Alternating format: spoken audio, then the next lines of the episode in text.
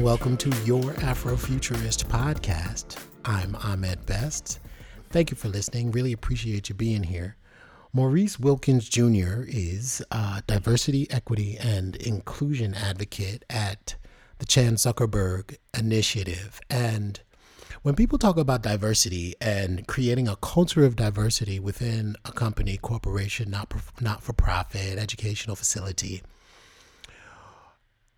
sometimes it gets really boiled down to something incredibly simple and basic and is ignored or their eyes rolled or you get the kind of red herring argument of we're all equal. We all have the exact same experience. We should we should be able to do this without help. Most of us in the afrofuturist world most of us in these art spaces, tech spaces, consider ourselves to be very liberal thinking people, very open to different experiences, open and sensitive to the way everyone has had the opportunity to get to the space. Unfortunately, there are a lot of little things that get missed when you're talking about culture and the the influence of culture, especially in Silicon Valley and in tech. And it's been my experience, um, as well as a lot of people's experience who who occupy those spaces that these cultural differences aren't addressed under the auspices of we are all here doing the same thing. I think the thing that makes industry interesting and I think the thing that makes America unique is the multiculturalism and the multinationalism that is supposedly or or aspirationally ensconced in the fabric of the country. Very recently, we've been moving away from that as a country and been thinking more along the homogenous, kind of separate ideas of who's what and doing what where. Now, the reason why I dig speaking to Maurice is because his job is to make sure that within this entire corporation, within Chan Zuckerberg, and just in general as a thought leader and a thinker in the diversity space, his job is to be able to create an environment in which we can all feel safe, feel heard, understood, and thrive. And when we talk um, in this conversation, we talk a lot about culturally what separates someone from um, having an easier time to a more difficult time getting a job at tech. We also talk about this thing that I think isn't talked about enough, which is once you get in the space, how do you stay in the space and still be viable? It's very difficult because once you get the job, it seems as if and a lot of times it seems as if a lot when you're talking about diversity or being a quote unquote diversity hire there is a stigma that goes along with that and sometimes that stigma um, creates resentment and that resentment can manifest itself in many ways, either aggressive aggressive or passive aggressive or just uh, just a lack of inclusion. And it, and it, and it could take many shapes and it could take many forms. It could be a lack of inclusion when it comes to holidays. It could be a lack of inclusion when it comes to food. Um, so Maurice, what Maurice does is he brings that type of idea and sensitivity to the Chan Zuckerberg space. And he is from an infrastructure point, building a culture of diversity. And I think that is really, really, really important, especially when we're talking about these shared tech spaces. So, um, it's a great conversation. Maurice is a is a is a phenomenal thinker, a wonderful guy, and um, really speaks to a lot of this idea of diversity and how we can build uh, something, whatever it is, be it an educational facility, be it a, tech corporation, be it an artistic endeavor, how we can weave cultural diversity and inclusion into the fabric of what you want to start from the very beginning. And um, Chan Zuckerberg is lucky to have him. So without further ado, please enjoy the conversation with Maurice Wilkins Jr the future. Maurice Wilkins, welcome to the Afrofuturist podcast. Thanks for being on the show. Yeah, I'm glad to be here. Thank you for having me. Yeah, really appreciate it. And um, when our resident Afrofuturist, Lonny Brooks, um, told me about you, I got super excited and interested because I think what you're doing and what you do is shaping the future. But with everything that shapes the future, there there is, you know, a resistance to change. And how do you deal with talking to people who want to start with diversity and inclusion, um, or talking to founders who want to start with diversity and inclusion, but are afraid of it, are afraid to implement some of the ideas into it, or even afraid to just approach it because they feel like there's a negative stigma attached to it. How do you approach the idea from that point of view? Yeah, I mean, I would say I don't think it's as stigmatized as it was before. I think it's kind of like one of those things where everyone is doing it and everyone's talking about it.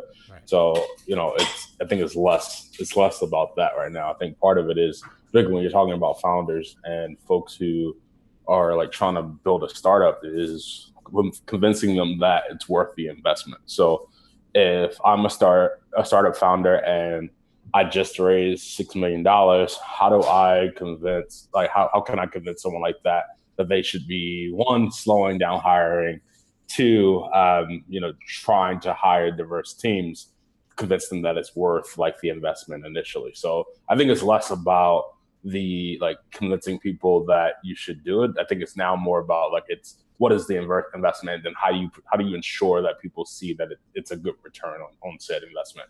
So if I was saying that to a founder, I would be talking a little bit more about what happens when you build teams, you know, that are diverse from the from the beginning.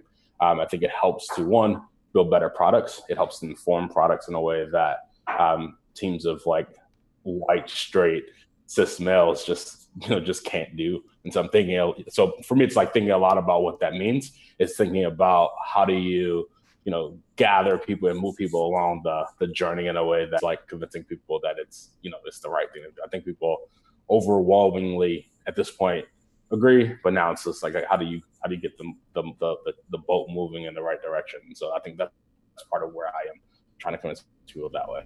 And from where you start, from when you started and to now, how has that conversation changed? And do you feel like uh, was there a, a point, a tipping point where people actually became more open to building diversity from the ground up, or are you still fighting for it? Yeah, I, mean, I think you're still very much fighting for it. Um, the fact of the matter is, like, it's it sounds good people want the PR. People want to be able to say, "Oh yeah, you know, I care a lot about these things." But I think it's putting like the resources behind that is still still a challenge.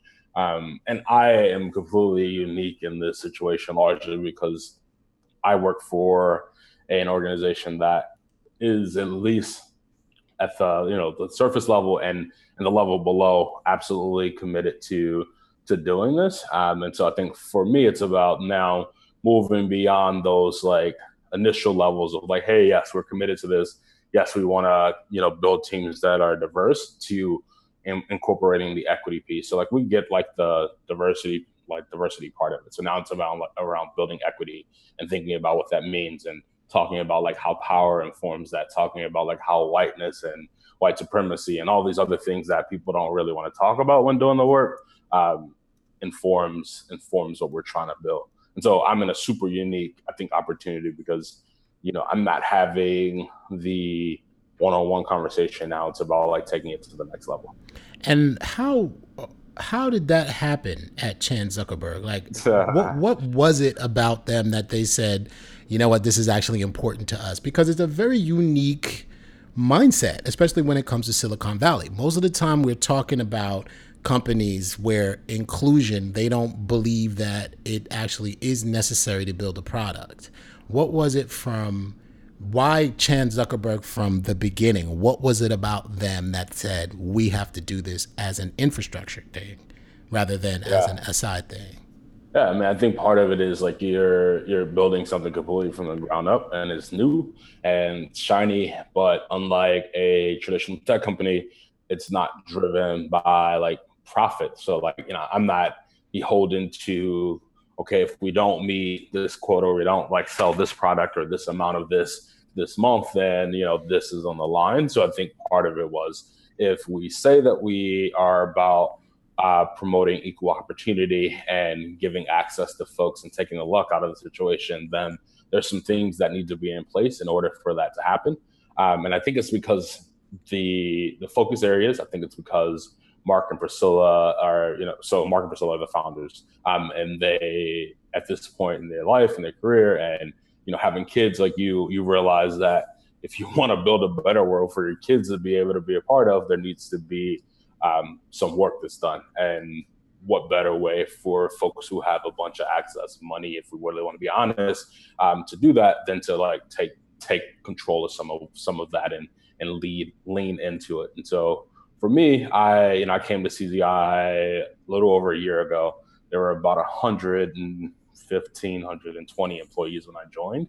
Um, and that is absolutely unheard of to bring someone in to begin thinking about that. So I think it's one of those things where you you have to, if you really want to make the investment, you have to like put the infrastructure in place.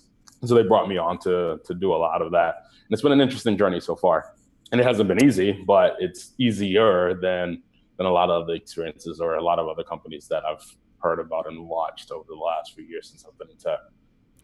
And can you describe the process of what you do when you first enter into a situation where people want to build this diversity and inclusion? And are yeah. there methods or steps that you have taken in the past that you have updated, upgraded, or gotten rid of to make it easier for diversity and inclusion to be part of the DNA of a, of a place? Yeah, I will. I actually want to name that before coming to CZI, I had not done diversity and inclusion as a full-time job before. Mm-hmm. Um, so that's I think that's also part of like what makes the place unique because um, if you're looking at most companies, especially if they're like building out that function, you typically want to go with someone who has a high profile, who's done it a bunch of times, who came out of HR, or you know, who is a recruiter by training, or just happens to be the one or two black people at the organization. Um, at CZI, that was complete complete opposite. So I hadn't worked in HR.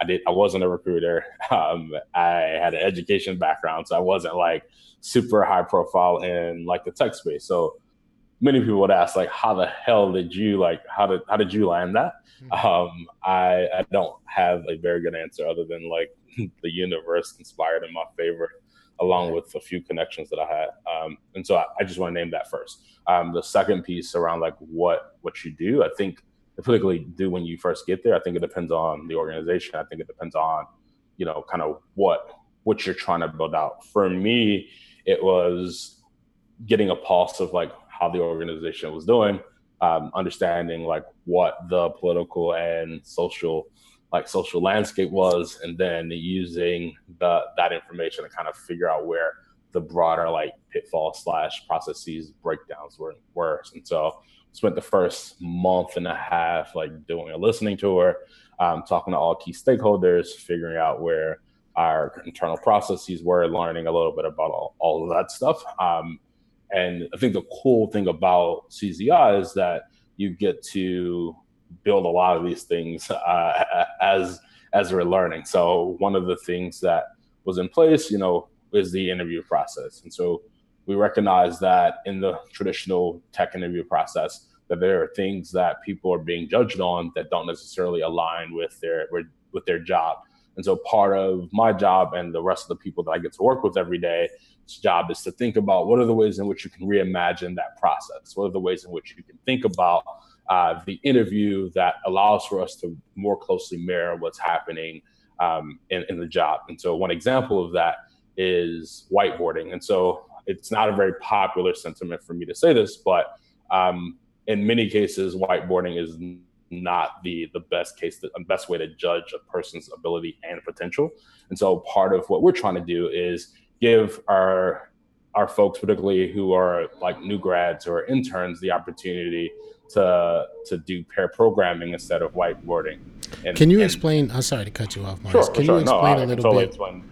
Yeah, yeah, for sure. What's so whiteboarding? As a as a software engineer, um, particularly in the interview process, you're usually asked a set of data structures and algorithms to, to demonstrate your ability to to be a good a good software engineer. And so I'm going to tell you how that plays out, particularly for diversity and inclusion. And so if I am someone who went to Stanford and I've worked in a lab at Stanford and I've worked with really cool developers and I've had access to you know the best companies, um, then the interview process is pretty straightforward. You understand exactly what you should be doing. You know how to play the game. You know like what you should be working towards. So when you come to an interview like Facebook or Google, um, the, the, the process is very similar. So you're going, you're, you're, you have a set of interviews. Um, it's usually a loop, and so they're looking for a few things. So they want to see your technical ability. They want to ensure that you you know fit on the team and that your values and beliefs usually align. And so part of that technical technical piece is the the whiteboard. And so instead of doing traditional coding like you would do on a computer, um, you're asked a data structure or algorithm problem, and you're expected to solve that. And then there's someone in the room who's either providing you support or and you know helping to like move you forward to solve said problem. And so the problem is when you don't come from a traditional background and you haven't practiced a bunch of data structure and algorithms, you typically bomb that part of the interview. And if you bomb it, you of course you're not moving forward. Um, but if I am traditional and I, you know, I went to, like I said, Stanford as the example, then I'm already practicing these these problems. I'm already getting access to to the the support needed to get through that process. And so, so part of what we're thinking about is how do we ensure that folks, regardless of where they come from, um, get a fair and equitable chance at getting through the interview. And then the other piece of it was pair programming. So that's when you are on a computer with whoever the other person is in the room and you're actively solving a problem that more closely mirrors what you're doing in your day like in your daytime job and so that's that's part of what we think it, it, part of our thesis of change is maybe giving that as an opportunity for folks to be able to use as an interview will help particularly non-traditional candidates um, get through the interview process more quickly so when we're talking about this interview process, mm-hmm. Is there a possibility for it to be organized in a way that is not inclusive? And I'm talking about just more than all right, you come from a non-traditional background, but in a way like how you have to be from a specific part of the world in order to approach a problem um, in a specific way. You know, like take for example the SATs you know, how the SATs were really developed to exclude um, a certain amount of education and, and, and include an education that you can only get in a specific area at a specific place. Is it has there been a way or has it been has it been like maybe if conscious or unconsciously these processes have been put in place to exclude and not include? Yeah, um, I, I, think that there are unintentional and sometimes intentional ways that interview processes exclude folks. Um, so I think there's there's two ends of it. I think if you're looking at um, a company who has an affinity towards like doing the interview process a certain way, um, you are going to ask very classical um, algorithm questions. Um, if you came from a boot camp or a school that you know isn't in the let's say the top 50 you may not have had access to um, the practice slash like preparation needed to to get through said um, said data structure algorithm and so I, I, think that part of it is not that it's intentional it's just the way in which it are always is done always has been done and then the people who are leading these companies perpetuate the same idea that this is the standard I had to go through it. So now let me ensure that I emulate the same process to everyone around me. Um, but if you think about who is leading most of these companies, who's leading like most of these engineering teams, they they typically look look a certain way. Um, and part of why the challenge exists is because that access to um, getting through that process or learning how to get through that process is not like universally distributed.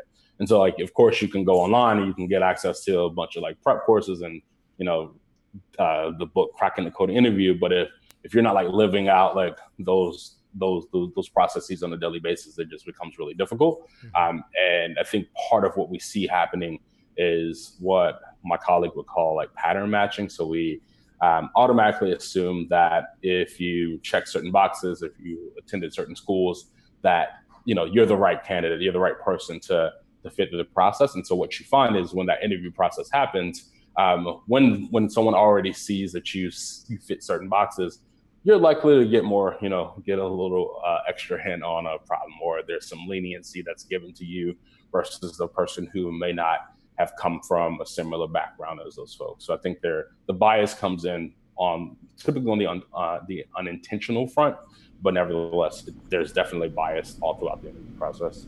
That's pretty much at all at all companies, not just the big ones. So when this happens and, and you see this, how how are you able to explain to founders or explain to teams that are hiring people that you're you're kind of setting you're setting yourself up for a diversity problem. Like how do you approach that to them when you know, I'm assuming a lot of people in Silicon Valley don't think they're having a diversity problem because they see one or two black faces in a room or, you know, they got a black friend. Because what happens is, you know, and I can speak from my experience here in Los Angeles and in Hollywood, um, when it comes to writers' rooms and when it comes to who is actually selling work that ends up in front of people on a screen, there is definitely an unsaid exclusivity to the work, right? What mm-hmm. people don't understand is most of the writers in Hollywood all come from one place and they all yeah. have done the exact same thing and it's it's a it's a funnel. You know what I mean? They go from Harvard, they do the Harvard Lampoon, they get they get a television writing gig, right? And recently, there's been there was an article that that said something to the effect of, you know, Hollywood is looking for diverse writers, but there aren't very many out there. Yeah. To which everybody yeah, so you're talking about the, the, the pipeline problem. It's the same thing that that exists in tech. Absolutely. Um, and Absolutely. and so I would say to to founders or, or folks who have the ability to like make decisions around hiring um, that I think this is also not. I'm, I think I'm I say things that are not always popular, particularly even among like black black and brown folks. Um, I I do not think that it is completely a pipeline problem. I do think that there are problems with the pipeline, particularly pipeline of black and brown folks who come from the non top 50 schools. And I say that because you know, some people will say, no, it's not a pipeline problem at all. I would say that, yes, there is a problem with the pipeline largely because there there's a, a lack of preparation, there's a lack of training, there's a lack of um, access to a holistic, like ho- understanding the holistic interview process. And so I say that to say, if I am a student who went to Morehouse, which was which is where I went undergrad, um, and I am a CS major, and I have not had access to a bunch of computer science, uh, not not computer science, a bunch of developers who are in in in their career. Then all I'm taught is the traditional computer science approach, which is highly focused on getting people into masters and PhDs in computer science, which is not going to get you an access to a developer job. And so what you do is you're you're you're learning the things to to enter a master's degree program versus like all the things that you should be doing to actually be become a, a developer. And so that puts you automatically puts you at a disadvantage. And so part of what I say the problem is is there's not enough access, there's not enough information, there's not enough sharing and like building of the the the communities that exist on historically black college campuses, MSI campuses, um, campuses that have large populations of folks who um, people would call underrepresented. And so my my critique is that until we're actually putting more resources behind like bridging the gap and the the knowledge that that happens on traditional campuses, that you know we're going to continue to see see this problem. Because the fact of the matter is, there's a bunch of black and brown um, developers that will not get through some of these processes because they weren't prepared prepared in the same way as their colleague who went to, to Harvard or MIT. Yeah, absolutely. So it's about figuring out like how do you open open the the access to this pipeline that exists and you can see, but just aren't getting through the process. And so I think part of it is making the investment into the early access programs that exist in cities, but also working with universities to to help think through, reimagine, provide access to um, more of the skills and resources needed for for students to actually get through the process. Right. It's not a pipeline. We need pipelines. We need yes, multiple exactly. multiple and need, ways. And you need to ensure that your your pipelines are not um, are not ones that are going to be like leaky. So you know, if I have a pipeline and there are a bunch of like a bunch of people who are going through it, but they're com- continuously dropping out, not because of like their own like volition, but because there are things that they just aren't having access to, or they aren't told that this is the way in which you prepare, or this is how your portfolio should look, or that you should be committing to like GitHub, you know, pretty often, almost every day, then I'm automatically excluded because I I don't fit the mold in which people are expecting me to. Yes, absolutely. I want to shift gears a little bit and talk about once you're in the organization mm-hmm. and um, why people of color leave. Because there's um and and I don't think this is talked about a lot. We talk a lot about how to get the job. We don't talk about once we got the job, the challenges of being in the job and how um, how easy it is to either ask to be leaved, ask to be asked to leave, or to mm-hmm. leave on your own volition, because the environment is not one in which you can, you know, either move up or thrive or survive. Yeah. Um, and I, I would really love for you to speak on being in the job and the challenges when it comes to diversity and inclusion when you're actually in the organization? Yeah, I, I would say that's part of the, the bigger challenge is how do you create belonging at an organization versus like getting people there? I think that's more of the easier part, depending on what the organization is. And so for for me, I've worked at three tech organizations over the last four ish years, and it's hard. Like you know, it it's very difficult to be in spaces that were not clearly designed for you, um, and that don't support you in the way that you like feel like you need to be supported. Um, and so I think the the short of it all is is that it's hard, it's very difficult, and if you aren't taught to how to navigate in those spaces, you typically have a more difficult time in in them. Or even if you are taught it, you get tired of like going through the the motions of like feeling like you need to change how you how you talk or like the the way in which you bring yourself to work, all that stuff. So I think it's it's hard. And the simple answer to that, I don't think many organizations have solved that problem, um, largely because the people who are helping to inform that culture don't always reflect the people in which you are trying to to include into that culture. So I think there's a there's a few disconnects there. Then I think the other piece of it is like the way in which we we try to like build community in in these spaces, particularly for like the like the company wide culture, like th- those things are informed by um are not informed by by black and brown folks, particularly black and brown folks who may not, you know, decide that they want to play ping pong every day or um, have an IPA, you know, as a part of their happy hour. You know, those things are super simple, but like when you look at like the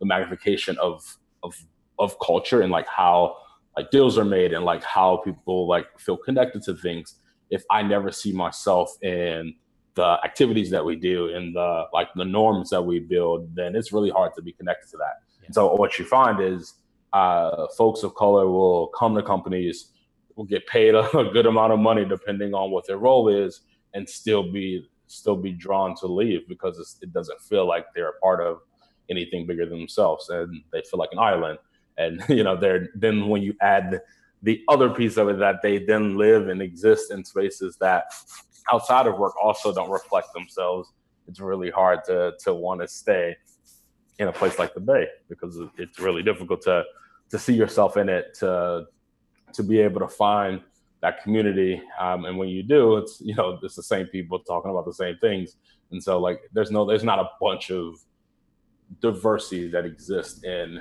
in the way in which we exist and build in a space. Right. Because it's not designed for us. Absolutely. So how do you stay? What do you, what do you do? What do you tell those people who are just like I'm I'm just I'm not being utilized. I'm not here. And my point of view is not accepted. What do I do? Rather than leave. Because, you know, being black and being brown, you don't get a lot of chances sometimes. You know what I mean? Yeah. And there's this fear of if I leave this gig, I probably will never work, or it might be a minute until I get another job, especially doing what I'm doing. So, yeah. um, you're really talking about how to preserve self, how to save your identity working in a space that doesn't really see your value. What do you say? Yeah. What do you say to those people?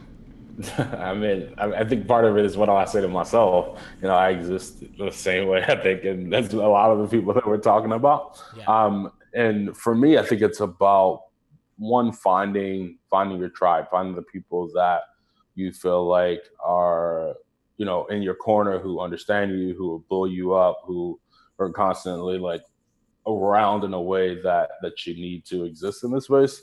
Um, I think for me, when I got here, I didn't know anyone. I literally um, only knew the people that I was working with. And the first team that I worked on, uh, I was the only person of color, and I, I well, I, I was one of two people of color, only black person on the team.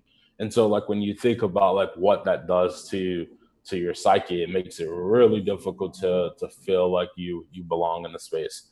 And so what I had to realize is that in order to, I had one or two options. I could stay here and figure it out, or I could leave and go back to DC where almost everyone around me looked like me. Right. Um, I, I chose the latter because I thought I had the opportunity to create something different and something new. And so I used it as an opportunity to, to one, build my own tribe, but beyond that, build stronger community. I, I would say stronger community um, for for Black and Brown people, particularly Black people in the Bay. Um, so I I quit my job, moved to Oakland, uh, started to try to figure out my way at another startup slash figure out like what my presence would be in in this space.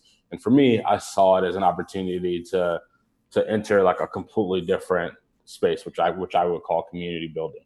And so I started to like host events and build with people who had similar interests and what we saw is that after a while, because there were so few things or so few people who were actually like doing that, like that, you know, people started to to come around. And as a result, you know, we built a bigger and bigger community of people who are like hungry to to be able to be a part of something that that reflects their own personal experiences and isn't full of just like, oh, tell me where you work, tell me about like, you know, about the the, the last cool thing that you did it's more about like let's build a space where we can genuinely exist and talk and and you know enjoy enjoy life in a way that doesn't require like the the superficial shit that that oftentimes gets perpetuated in these spaces. So I think that's part of it. Then I think the other piece is being able to be a part of um, workplaces that allow for you to to be able to infuse the things that you care about into the space because otherwise you're you're going to go crazy in them.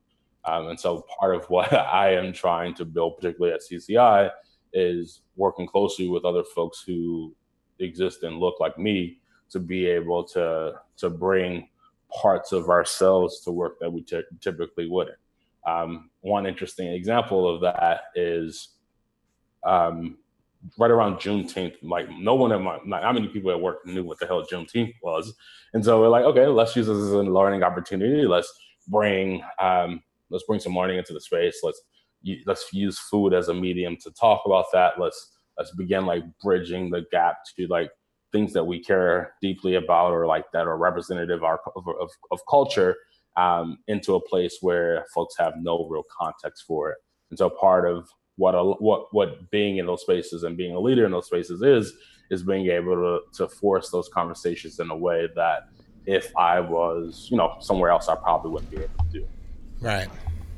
Here's a, an incredibly leading question that you could completely disagree with if you like, but sure. Um, Do you think black people are being marginalized specifically when it comes to talking about diversity? Uh, that's a that's an interesting question. Marginalized as it relates to what though? Marginalized as it relates to you guys had overcome already. Like y'all don't need very much help anymore. We all know that you exist. Let's work on Latinos. Let's work on Asians. Let's work on women. Let's let's look at black folk as the um, not the exception to needing the help. Yeah, I would I would disagree with that. Um, I think that well, I think that may be people's some people's perspective, but oftentimes like you when you're looking at people of color and you're looking at underrepresented minorities, we're looking at black and what some people call Latinx, Latino, Latina, whatever you want to use as the as the marker. Um, those are the two. Like if we're looking at Asian folks, they are not underrepresented, and quite honestly, people will do what's easiest, and they'll focus just on gender, and which ultimately becomes let's focus on white women. And you know, if we're really being honest with around like what many diversity programs are, it's we want to create a proxy for for for diversity, which ultimately becomes let's focus on only women, which then in turn becomes white women, and we exclude all the other other populations of people that don't fit that. And and if you look at like numbers and particularly around like gender in tech, there's been a bunch of movement and a bunch of um, improvements in the space, particularly.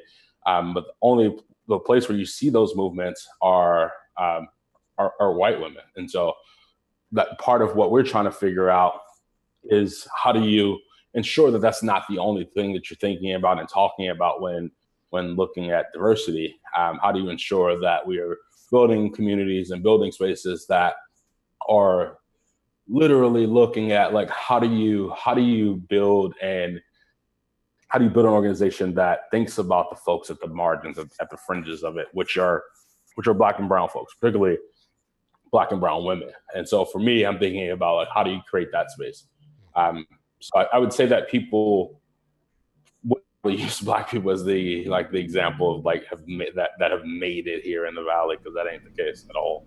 Right. Um, let's talk about equity. And you brought this up a little bit earlier. And yeah.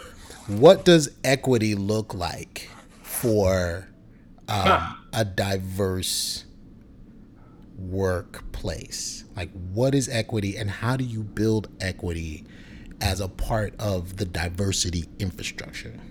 Yeah, that's a hard one, and it's something that most people aren't trying to build for, um, because equity requires the the removal or like realignment of power. Um, and so when with that, that means the people in which hold and and hoard power and and like privilege have to one step aside in a way that those folks particularly aren't used to doing. Um, so yeah, that's that's hard. So if you're just thinking about it, just like theoretically, it's about like sharing and distributing power in a way that allows for folks at the bottom and at the margins to be able to to have access to it um, what that looks like in tech. Um, I think it's it starts. We're just looking at just pure human capital. It's about ensuring that particularly people of color, particularly women, um, have access and opportunity to leadership positions, um, have active voices in spaces. Um, it means literally, as a man, shutting up and allowing for for women's voices to be represented in a way that that is true and authentic and as a man leading in a way particularly if i'm a white man ensuring that in meetings that i'm not just you know taking all taking up all the space but also ensuring that i am amplifying and giving voice to folks who typically are ignored because they are perceived to be powerless and so i think part of it is using using power and privilege to help amplify amplify the work that other people are doing and then ensuring that with that power and privilege that you're creating way, creating pathways and pipeline for folks that don't look like you to be able to to have access to that. So I think that's like the the earliest thing. That's that's just a super difficult notion for folks because they are not used to giving up power in that way. So how do you build from the ground up with that in mind? You know what I'm saying? Like, how does a founder come at it and go, I want to be able to provide equity for my diverse um, set of developers, programmers, employers, employees, mm-hmm. so forth. Like, how do you, how do you, uh, you know, and I'm assuming it's a conscious. You have to make this conscious choice. Oh yeah, you absolutely. It has to right. be conscious. It does, absolutely doesn't impossible. happen. Yeah.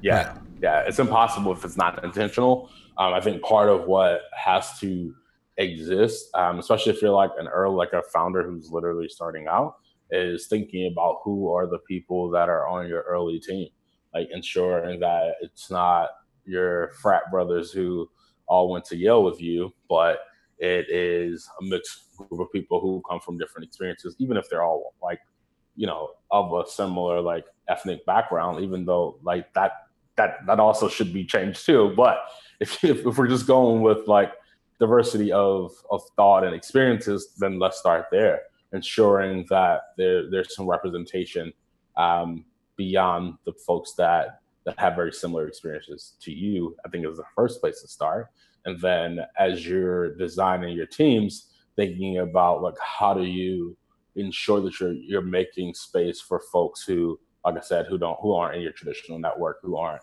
already having access to the same things that you have access to. So I think that's the first step.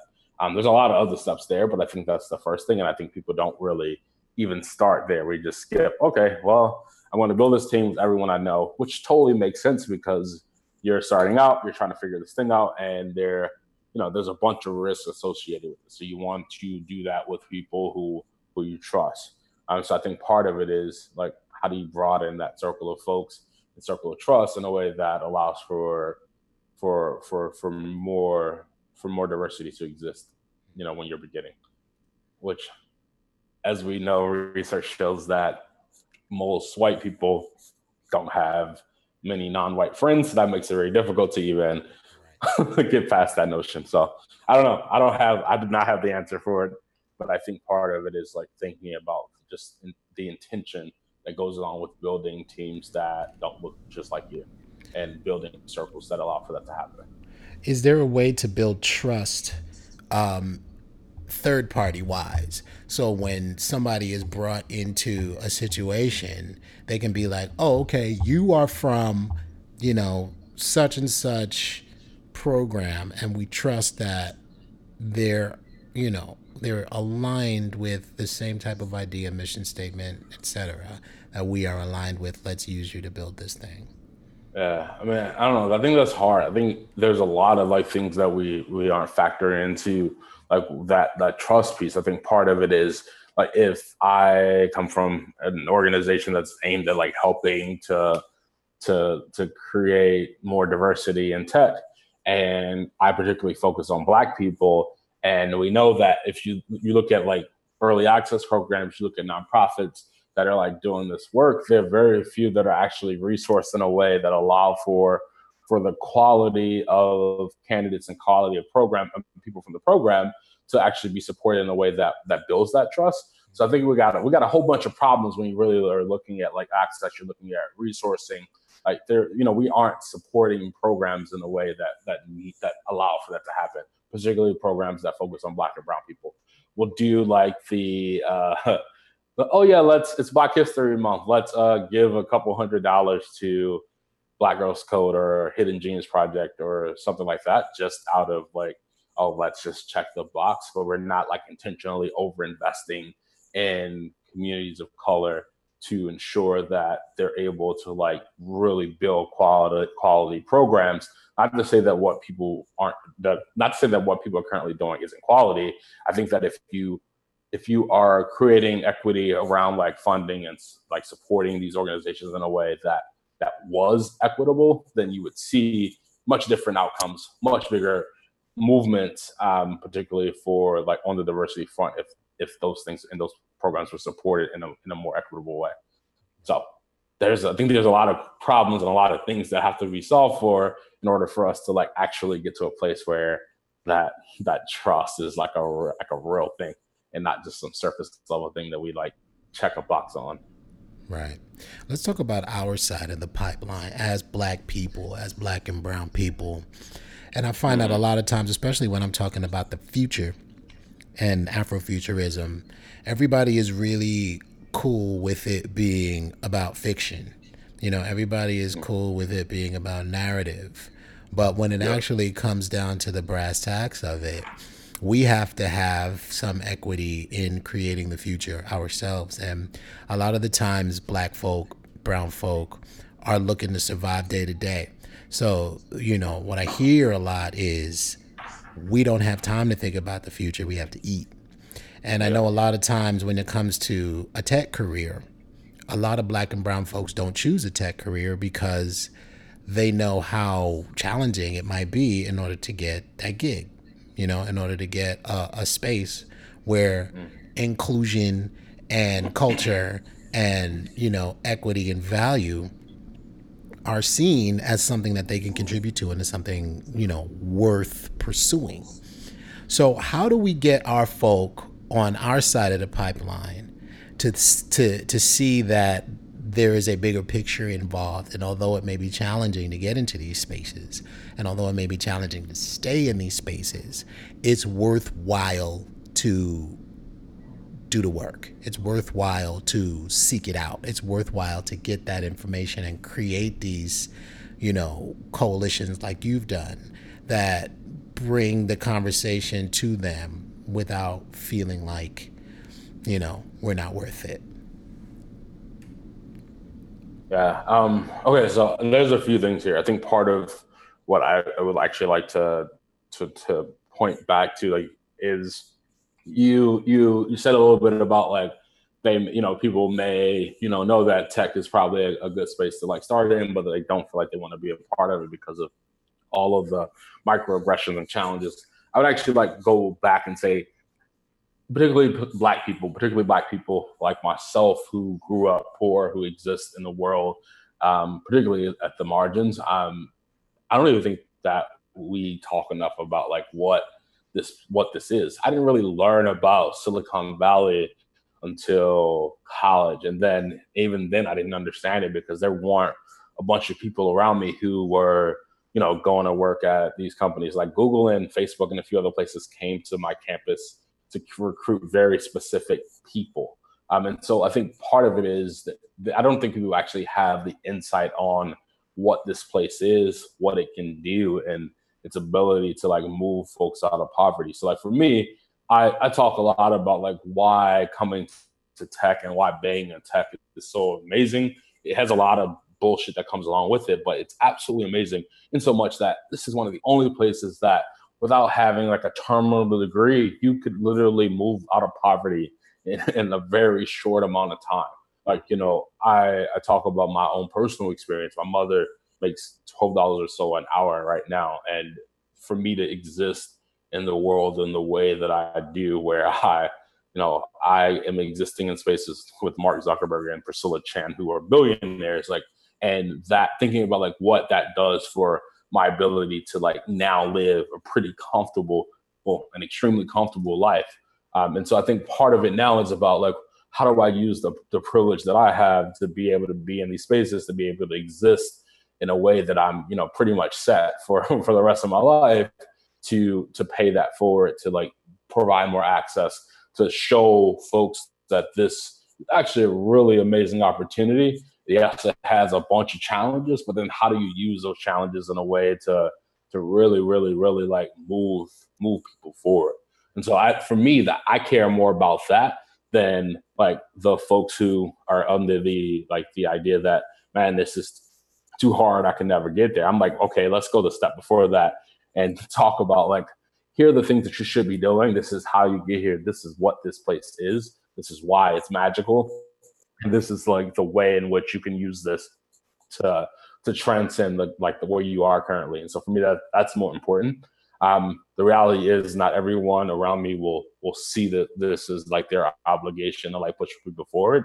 And there are people who actually enjoy the fact that they are one of the few. Um, and so we create, know, we then create this other dynamic where that we often don't talk about, where you know I have access to power and privilege, and I want to hoard that um, and ensure that I, you know, I'm not having to give that up to to other folks that look like me. Um, which is a, is a whole other dynamic, like I said, that people don't really talk about, but it totally exists. Big deal. Um, that is a big I deal. To yeah, and I think the idea of Afrofuturism, particularly um, as as we're talking about it today, is about imagining and creating a future that isn't just like a few exceptions to the rule. You know, there's a bunch of us who exist here, but in the grand scheme of things, we're we're a small amount and we're viewed as the exception. We're not like the other black people. We're you know we're we're the respectable ones. We're the good ones. I'm trying to like figure out how you can completely get rid of that idea and ensure that there are more of us who, who are here, more of us who can benefit from this, and really get rid of the idea of like exceptionalism. That that that really bothers and boggles my mind that we we have to exist in that way. Yeah, absolutely. And I think you know what you just said about there are some of us that are inside who want to who uh, who benefit from being the only one inside. I think that's a big deal. Yeah. You know, I mean that happens in in my field all the time where there's just one black writer or one black producer or one black yeah. director and everybody goes, A, all right, we got one, work done, finished. And then that black, you know, creative or the black writer or the black producer in that position is just like, now I can, you know, rise to a level and, you know, be the guy be the person, be the exception, get on Oprah. You know what I mean? Like they that there is a big benefit to that and that's something that we have to address. You know what I mean? and it's something that we have to talk about because you know because what we're talking about is tokenism there is a benefit yeah. to being a token you know what i mean yep. there, is you know it's more likely that the token will be just as exclusive to the other as you know the person in power so I think we really have to have a, a, strong conversation about that, especially when it comes to Silicon Valley, because what we're looking at right now is we're looking at a universe where you can literally create a world. You can literally literally create worlds that human beings have to interact with, right? And that code to that world is being done in a process that has a mindset of some people can get in and some people can't, right? Yep. And I feel like that code transforms itself onto your screen, right? So wh- whether or not we even recognize it, we're being told something. You know what I mean? Whether or not we even recognize it, we're being informed in some type of way. So how do we get that conversation to happen? Like how do we get the the the folks who have made it in and who have this kind of well, I'm kind of cool with being the only one. How can we get that mindset not only to the forefront of the conversation, how can we even start approaching it and talking about it? Because now we're talking about us. Now we're talking about our laundry, right? And how do we adjust that mindset to show that the value is not in the one? What do we do it as far as yeah. strategy and approach to do that? Yeah. Um, so I mean, I think that there are people that exist in the world that is their job is to change the hearts and minds of of people. I don't see myself as the person whose job it is to change the hearts and minds of folks who are the centers I, uh, of the voice of the dissent.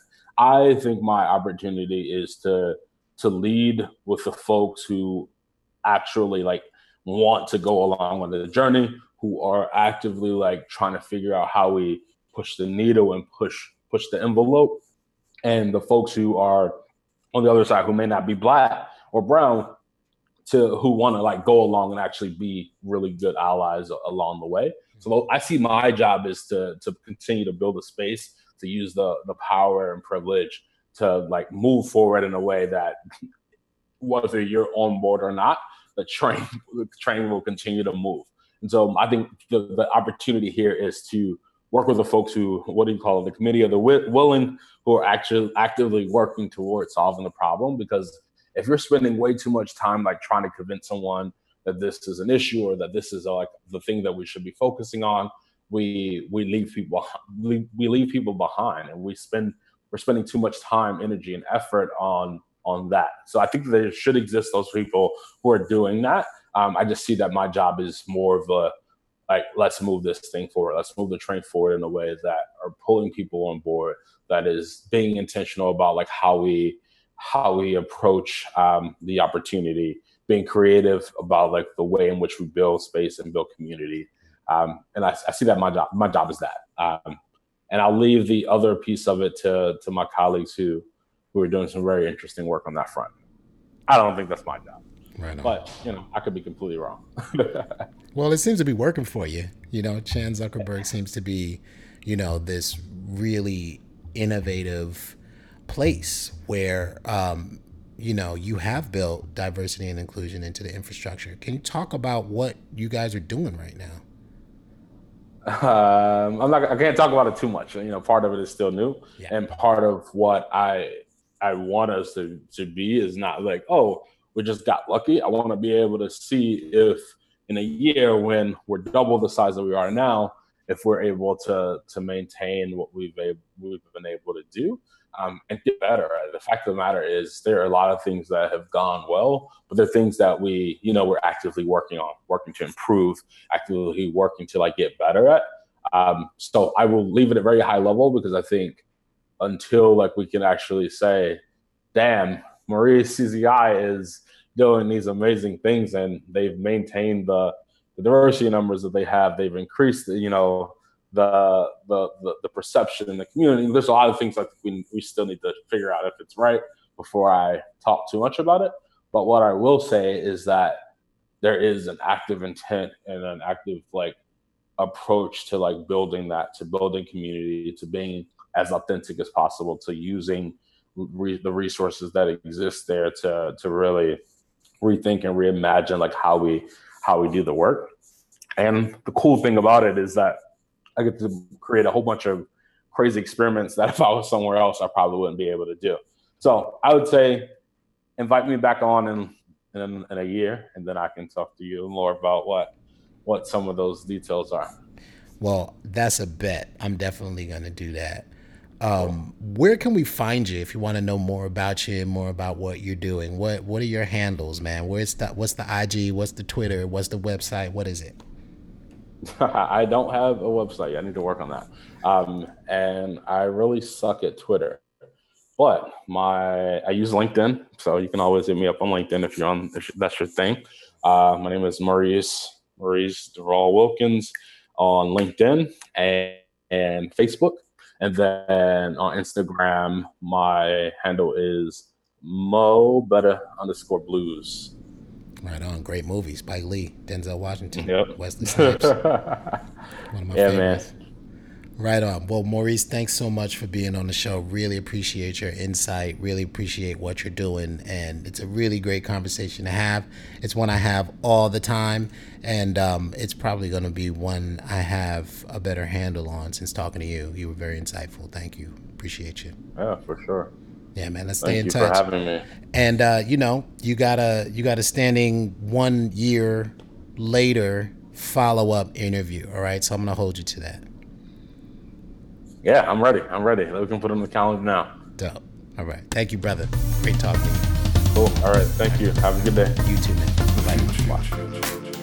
Thank you for listening to the Afrofuturist podcast. If you like what you hear, please subscribe on iTunes or wherever you get podcasts. If you'd like to be a sponsor of the show, please contact me at Ahmed Best at theafrofuturistpodcast.com or at Ahmed Best on Twitter.